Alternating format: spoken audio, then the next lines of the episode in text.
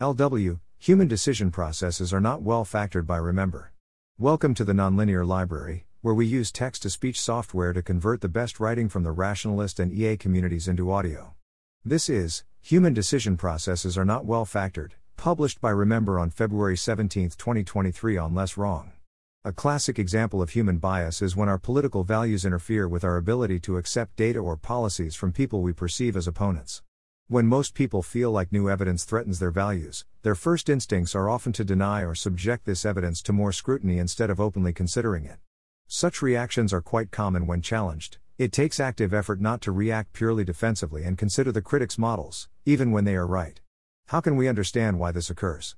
Seen from a stereotypical view of human behavior, values and preferences about the world are decoupled from our world model and beliefs. An independent decision theory uses them to guide our actions, and we use our epistemology to update our world models with new information. In this view, all these parts are all nice, independent, consistent things. This view works to some degree. We know facts about all sorts of things, from politics to biology, seem to have values about various circumstances, and so on. Cases like political values interfering with our ability to update our beliefs are then modeled as irrational noise on top of this clean model of human behavior. If we can eliminate this noise and get ourselves to overcome our irrational urges, we can, in principle, behave rationally. But to make this model of factored rationality work, we need a lot of corrections to account for all of the cognitive biases that humans display. Each one adds more parameters and noise, and there are a lot of them. It should make us suspicious that we are taking a model of the world, and each time we come across something that contradicts that view, we just add more noise and parameters to it. Another potential model that avoids this ad hoc addition of noise is seeing this unwillingness to update as something more fundamental. Our values, beliefs, and decision theory are entangled and do not exist independently. Consequences of taking this model seriously include changing beliefs can change values and vice versa, making us more resistant to updating. To have sharp beliefs and values, we must actively implement them. This does not happen by default.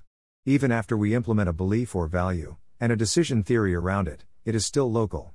The implementation may still clash with other parts of the messy processes driving our behavior. Implementing values and beliefs isn't free and takes time and effort to do well, so we need to decide when this is worthwhile. To continue the example of accepting critical feedback, say I discuss an idea I have of a tool to build with one of my colleagues. He pushes me on a few practical details. I need to be more concrete about the use case, if there are better ways to do it, and if this is the best use of my time. But in its original form, my idea wasn't a clean set of claims about the world, which I used to make decisions about what to build. Instead, they got tangled with my values. I like my ideas, they are mine, after all. If I put in the work to untangle my model of reality with these emotions and values, accepting that it might feel bad, I can more directly apply the evidence and models he presents to my idea. In this model, humans do not have cleanly separated values, world models, and decision theory. One method of dealing with this is explicitly implementing locally consistent beliefs and values and a decision theory based on them. This implementation is limited, it is, at best, locally consistent and takes time and energy to create. Thanks for listening. To help us out with the Nonlinear Library or to learn more, please visit nonlinear.org.